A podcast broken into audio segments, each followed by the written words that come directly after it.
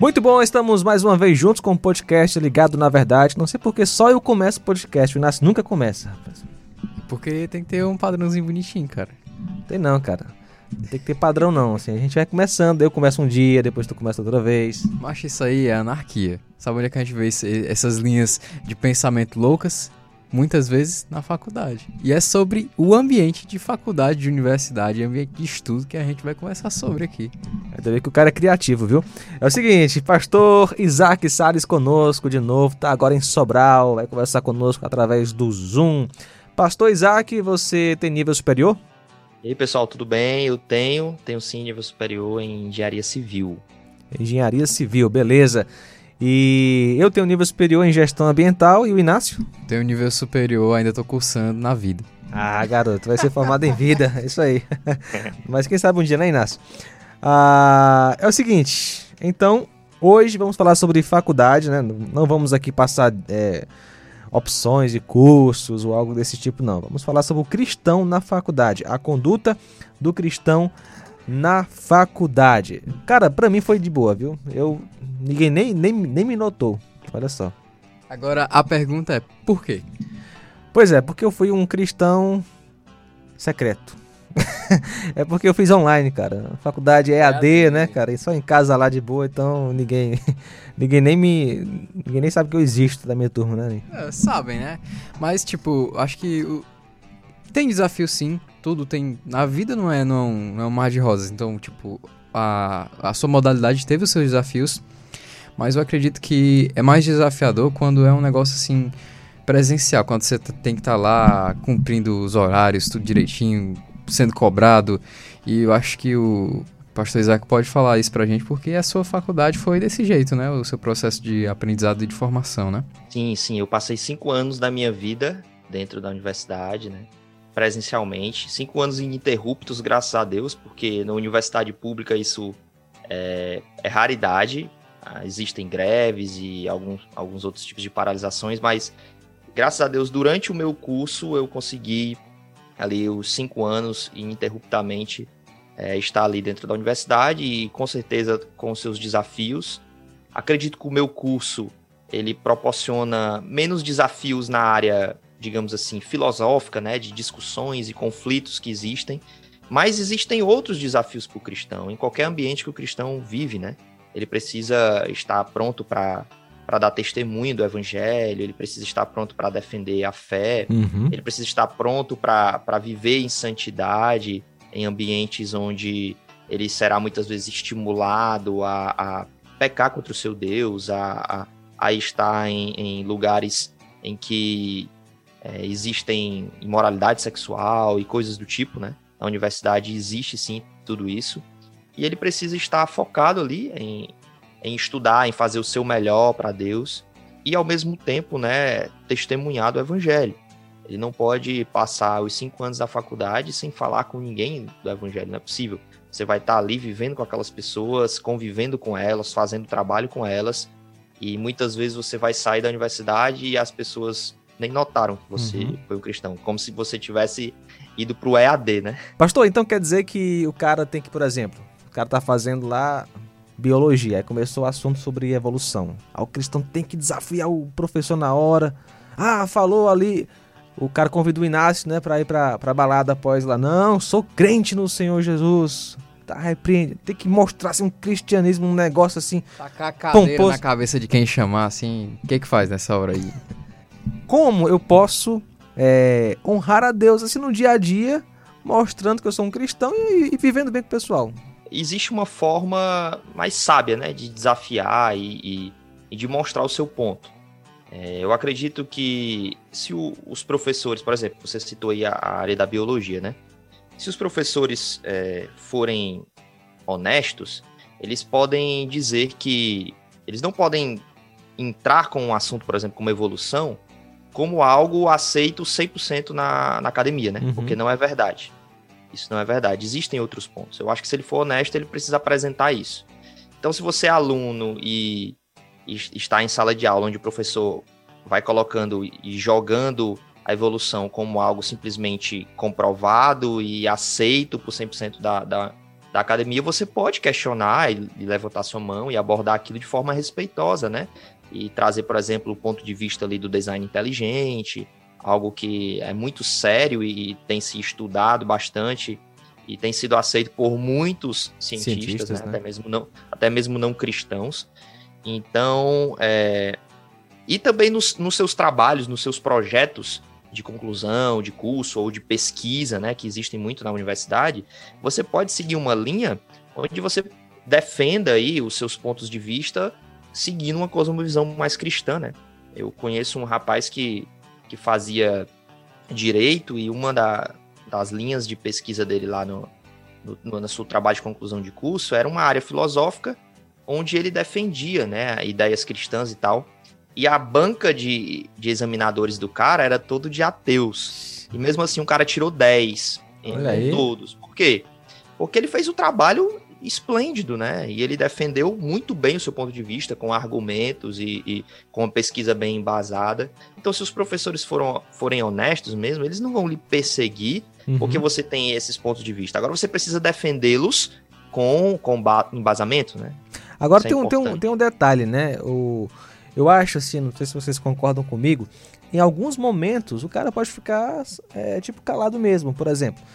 De repente começa um assunto, mesmo que é, não seja é, falando que é a verdade, a evolução, o professor ele introduz o assunto porque ele tem que introduzir, né? Aí o cara se sente naquela obrigação de ter que levantar a mão. Professor, é, é o seguinte, o professor nem perguntou nada para ele. E ele levanta a mão e começa uma discussão na sala de aula. O cara vai pensar o quê? Poxa, esse, esse aluno tá, tá me, desa me desafiando aqui. Não, você tem que ter uma boa relação com os professores. Espera acabar a aula, né? Vai conversar com ele pessoalmente, a não ser que ele lhe pergunte diretamente. Então. Porque às vezes o cara tá só introduzindo a matéria, falando lá. Aí a pessoa. Não, isso aí é errado. Calma, cara, é só a introdução de uma teoria, não é? O cara não tá querendo impor nada muitas vezes. Quem sabe acabou a aula, Aí tu vai conversar com teu colega, né, ali, né, o teu colega de, de, de estudo ali sobre aquele assunto e introduzir o evangelho. É, você tem que apresentar Cristo com as suas atitudes e com as palavras, obviamente, em momento oportuno, né? Por outro lado, pastor, quando o ambiente está promovendo tentações na área sexual, por exemplo. O cara tá lá, tá longe dos pais, os pais moram em outra cidade, o cara se mudou porque foi para estudar. Aí começa as amizades influenciando para os maus caminhos, porque aí vem a tentação do coração, poxa, aqui o pastor não está me vendo, tô longe de casa, tô com a sensação de liberdade. E aí? Pronto, aí é um contexto ainda mais delicado, né? É você sair da sua cidade e estudar em outra cidade onde você não tem amigos, não tem parentes. E aí a gente tem muitos testemunhos e exemplos aqui em Sobral, né? Que é uma cidade bem universitária e eu diria que a, a ideia é sempre o cristão procurar é, uma igreja saudável onde quer que ele vá, né? Então, é, encarar as tentações sozinhos nunca, sozinho nunca é uma boa, uma boa é, dica, né? Você sempre precisa estar junto de outros irmãos que possam lhe fortalecer na fé, que possam lhe edificar, que possam lhe exortar, que possam que você possa prestar contas com esse tipo de pessoa. Então, você ir para outra cidade, longe dos seus pais, né, longe da, da sua liderança, da sua igreja antiga, você precisa o quanto antes procurar ter comunhão, procurar Exatamente. ter vida de igreja. Já tem que se plano A procurar uma igreja. Você vai para a faculdade em outra cidade, não quer dizer que você vai passar quatro anos fora da igreja. Tem, é, desigrejado ou, ou, apenas culto online. Não, você tem que buscar uma igreja. O negócio é você procurar, porque se o cabo se acomodar, ficar esperando que caia alguma coisa do céu assim, ou ficar, não, vou ficar aqui comigo mesmo, vou ler a minha Bíblia aqui quieto, não vou fazer amigos crentes de verdade. De fato, quando as tentações vierem, se você não sair correndo para longe, vai ser muito mais fácil de você ceder aquilo. Agora, pastor, beleza. Então o cara tá nos ouvindo agora e, rapaz, é, eu não tô vivendo nada disso aí, viu? O que que ele faz? Dá para mudar no meio do caminho? Dá sim. A, o arrependimento sempre vai ser o caminho é, mais seguro para buscar a Deus e buscar na sua palavra o conforto, a transformação. Então, claro que dá, né? Eles precisam entender que é, nós não somos fortes, né? Às vezes, na luta contra a carne, a gente quer se achar forte, mas na luta contra a carne, a gente precisa fugir, né? é, na palavra de Deus vai dizer que a gente luta contra Satanás e a gente bate de frente contra Satanás para que ele fuja de nós. A gente resiste Satanás.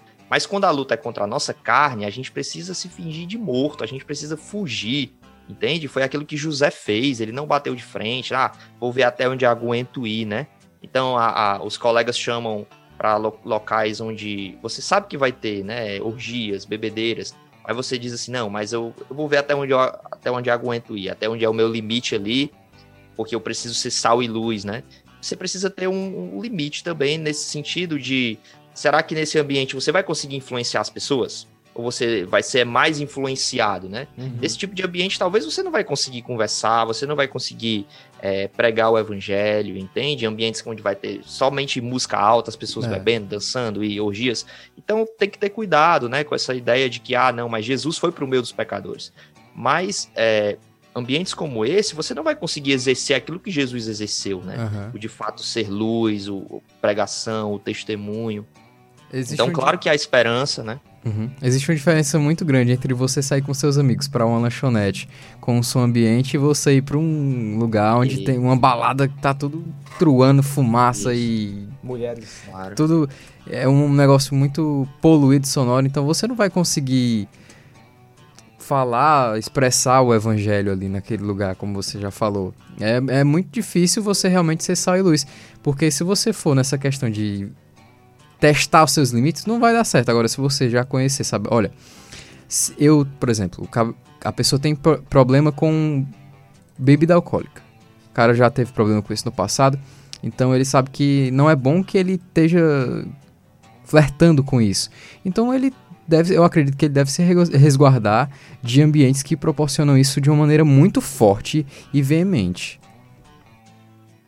Com certeza, de fato, né? A nossa carne, ela muitas vezes vai buscar aqueles nossos desejos mais profundos que a gente acha que está adormecido, né? Mas no, no mínimo contato pode ser que aquilo volte, né? Então a gente precisa sempre estar tá cuidando e vigiando para não cair, né?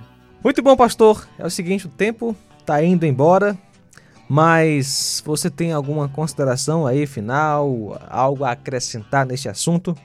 Ó, a minha consideração final é aquilo que eu até já falei, mas eu queria reforçar que é a ideia de vida de igreja. Uhum. Não importa a universidade onde você esteja, se é na sua cidade mesmo ou fora da sua cidade, você não pode deixar que as muitas atividades, as muitas tarefas, porque existem, né? Existe esse peso aí de pesquisa, extensão, né? Trabalhos a fazer, provas para estudar. Então você acaba que está emergindo ali num novo mundo. Verdade. E muitas vezes o que acontece é que o cristão entra é, imaturo na faculdade, uhum. com pouca base bíblica, pouca base da, da cosmovisão cristã, fraco no sentido de dar comunhão com a igreja e acaba que ele se perde de vez. Verdade. Entende?